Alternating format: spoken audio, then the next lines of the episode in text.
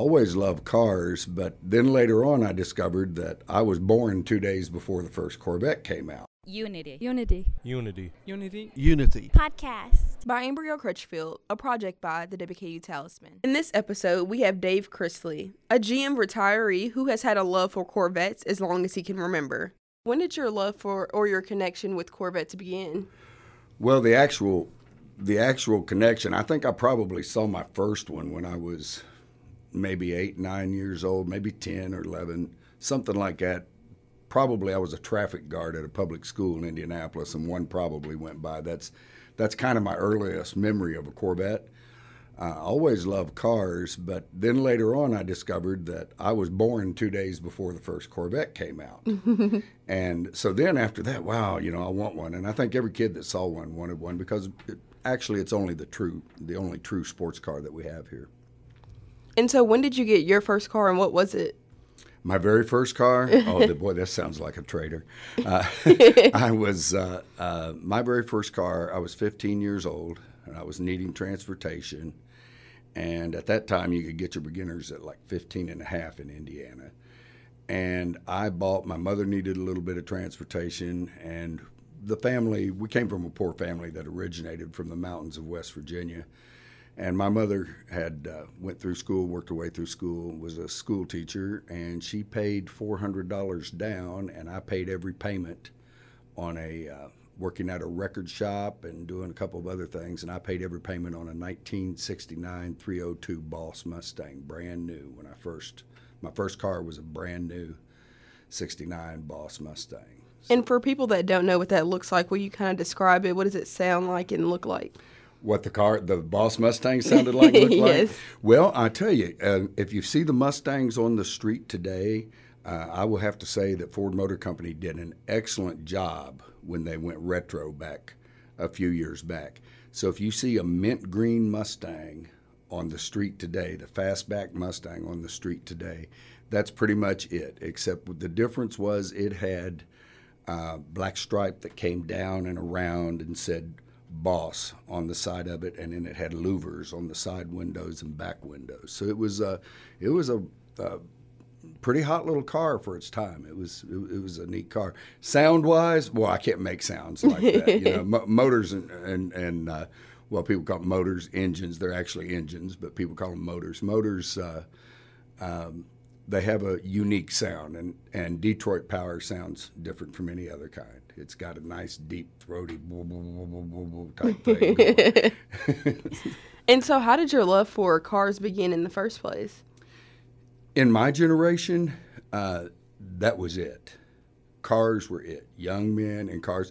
It wasn't so much with the girls back then, but we had. I mean, we had some uh, gearhead girls that you didn't want to pull up beside and try to outrun. And, and, and now and nowadays, my wife's one of them. But uh, uh, that was just it. When when you got old enough to drive, that was you. Your car was kind of what you did. You know, that was you had to have transportation. You know, and you couldn't get dates without cars. I mean, you know, you, you know, nobody wants to go on a date on a moped or or a bicycle. It's just you know they don't.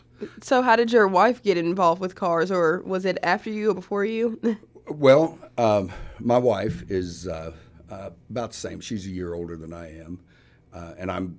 If you put the math together on the on the Corvette, I'm 64, and uh, uh, she had a love for cars too. However, she never had a new car till like 1986 was when she got her first new car, and uh, prior to that, she was um, uh, kind of relegated to uh, old Volkswagens and used cars, and one that her brother-in-law put together for her and stuff. And she was a single mom, and and uh, so she. But our connection started when she moved here from Moultrie, Georgia, uh, or Albany, Georgia. She moved here from Albany, Georgia, back in 1998, and we connected after she got here. And at the time, she was driving an '86 Corvette, but she'd never had a new one, and neither had I as far as Corvettes till that time. We didn't get our first new one till actually brand new till 2008. And what it what has cars taught you about life, or what lessons have you gotten from working with cars or getting and buying cars? Well, you know, I'm the kind of guy that can go for an oil change and come home with a new Tahoe. I mean, it, it's, it, it's one of them things. Wow, I like that. You know, I'll call on the phone. You know, hey, baby, you know they got this down here, you know, and, and that has happened. That's why that's why it's kind of funny. It has happened, um, but the um, the car itself, a, a lot of people try to make too much of it. Now, yeah, I granted you know, Corvettes, they're they're wonderful cars. I love them. I, I love them. And in fact, General Motors, I worked for General Motors for 36 years. Uh, I love the car itself. However, it's a car, and that's what it is. Yes, it's a very nice car, but that's what it is. And I see the car as a, uh, a tool. Uh, we use uh, uh, the club, the Bowling Green Assembly Corvette Club, which we founded back in in uh, 2000 the Bowling Green Assembly Corvette Club, we have used that car uh, to raise money for charities and stuff. In fact, I had a whole crew of people from our club yesterday. We're in Owensboro at Wesleyan College judging cars for their car show to raise money for their sports because they're Christian college and raising money for their sports thing. And we see it as, and a lot of my friends see it. Now, there's some people that think their car's just, you know, that. But in reality, it's a car and if we can use it to better things, uh, we should, and that's what we do. That's what I try to do anyway. and so, what is your favorite car? Like, how it if you could have any car in the world ever? Like, are you impressed by Teslas at all, or? I am impressed by the Tesla, you know, and and I like where it's manufactured. You know, I like I'm real big on made in USA. You know, I'm real big on that, um, mainly because that's what's provided me with my lifestyle all, all my life. In fact, my father, you couldn't park park a uh, my stepdad that raised me. You couldn't park a foreign branded vehicle in his driveway. I mean, it was it was one of those type of things. And he was a, a, a, had his master's degree and worked in the Indianapolis public school system, and you could not park a you know, so American cars, Harley Davidsons, you know, things things like that. Real big, real big on American on American products. But if I could have anyone that I wanted, mm-hmm. I would like to have a possibly 2019 Corvette. and why that car in particular? Uh, we got something coming. so we're just gonna have to wait for it. You're gonna have to wait for that one. In fact, we got two something coming, uh, from what I understand. We've got uh, uh, we got one coming this year, and then we've got uh, something really big coming in the next couple years. So you've been all around the plant, you've noticed there's a whole lot going on out there right now. Yeah, I recently spoke to someone and they said they were ordering a car, but it, I guess got put on hold because you all are doing mm-hmm. work. So you said there is a connection to your current car. What is that? What is that relationship or well, story? I was very happy uh, with the car that I had before. The first, the first new car that the first new Corvette.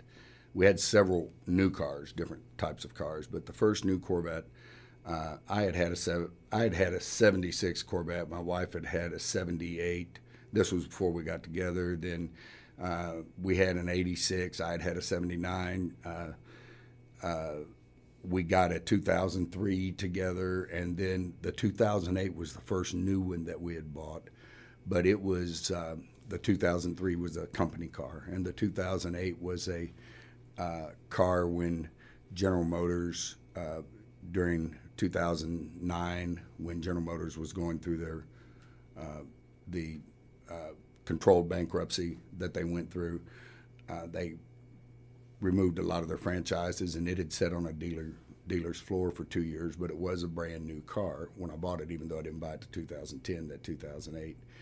But uh, we had never ordered one, and you can, you know, and we both re- we have both retired from GM, and my wife was telling a story one evening that I had never heard.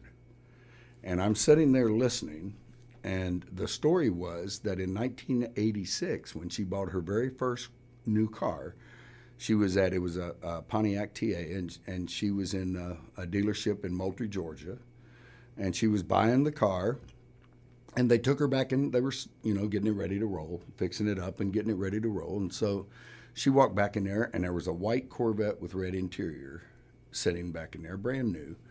And my wife looked at it and said, "Oh, that's nice," you know. And the dealer he let her sit in it. You know, the salesman was letting her sit in it and everything.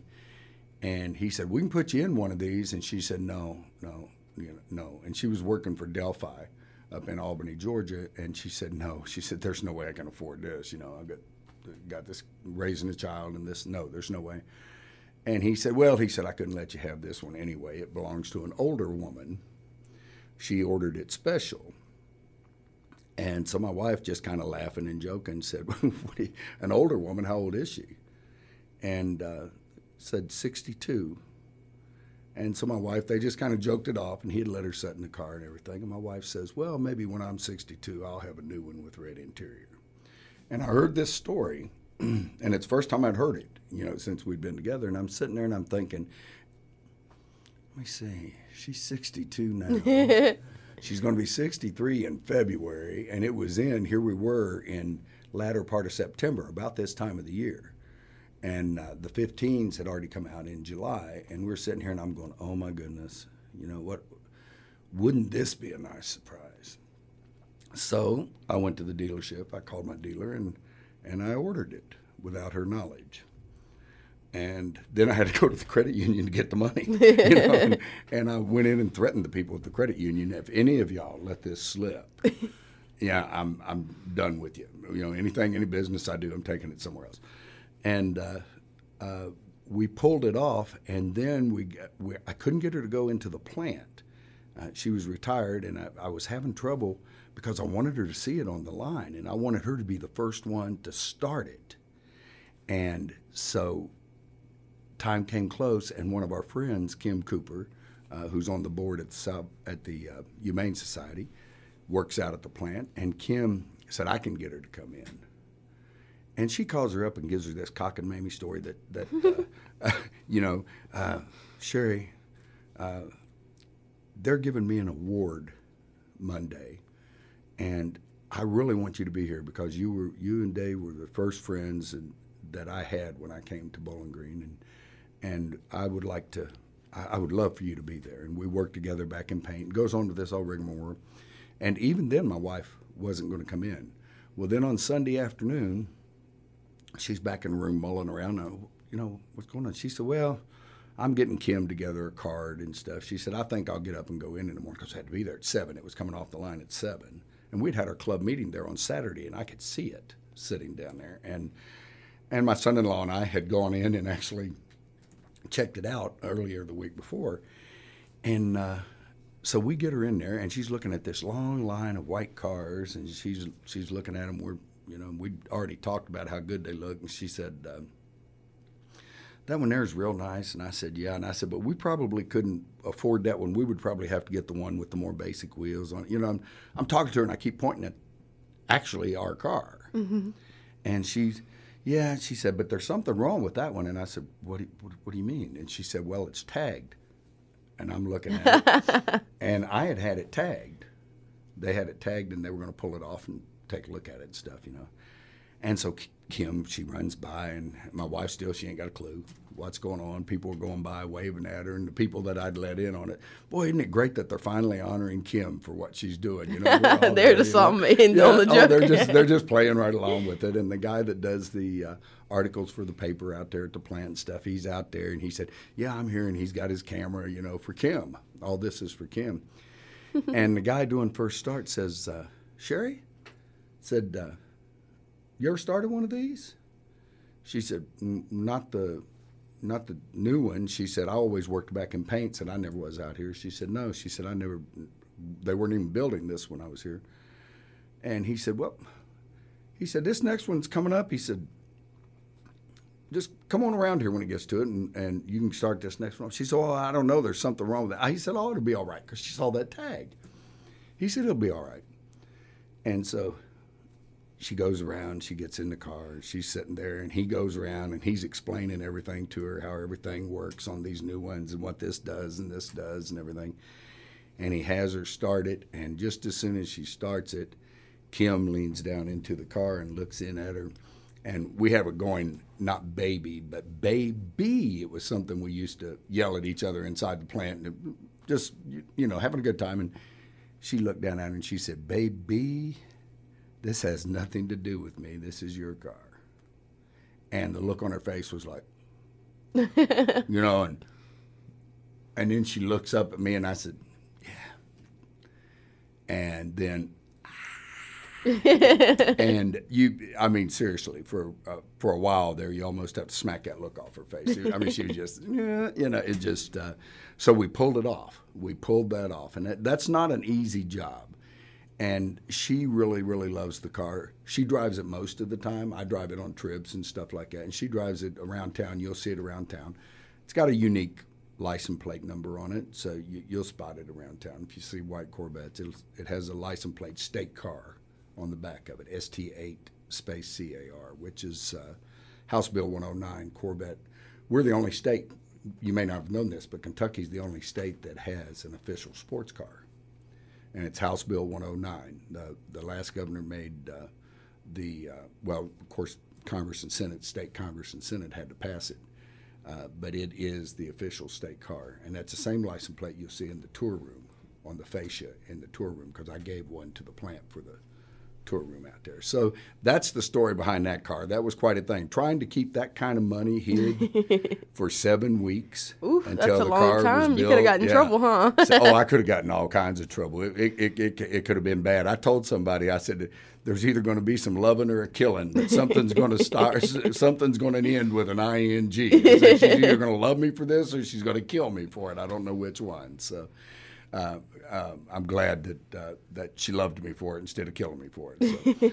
So. and so, how was the first ride um, on the way home in the car? Well, when we got it, it was still a, a few weeks after that before we picked it up, uh, and when we got it, uh, the first.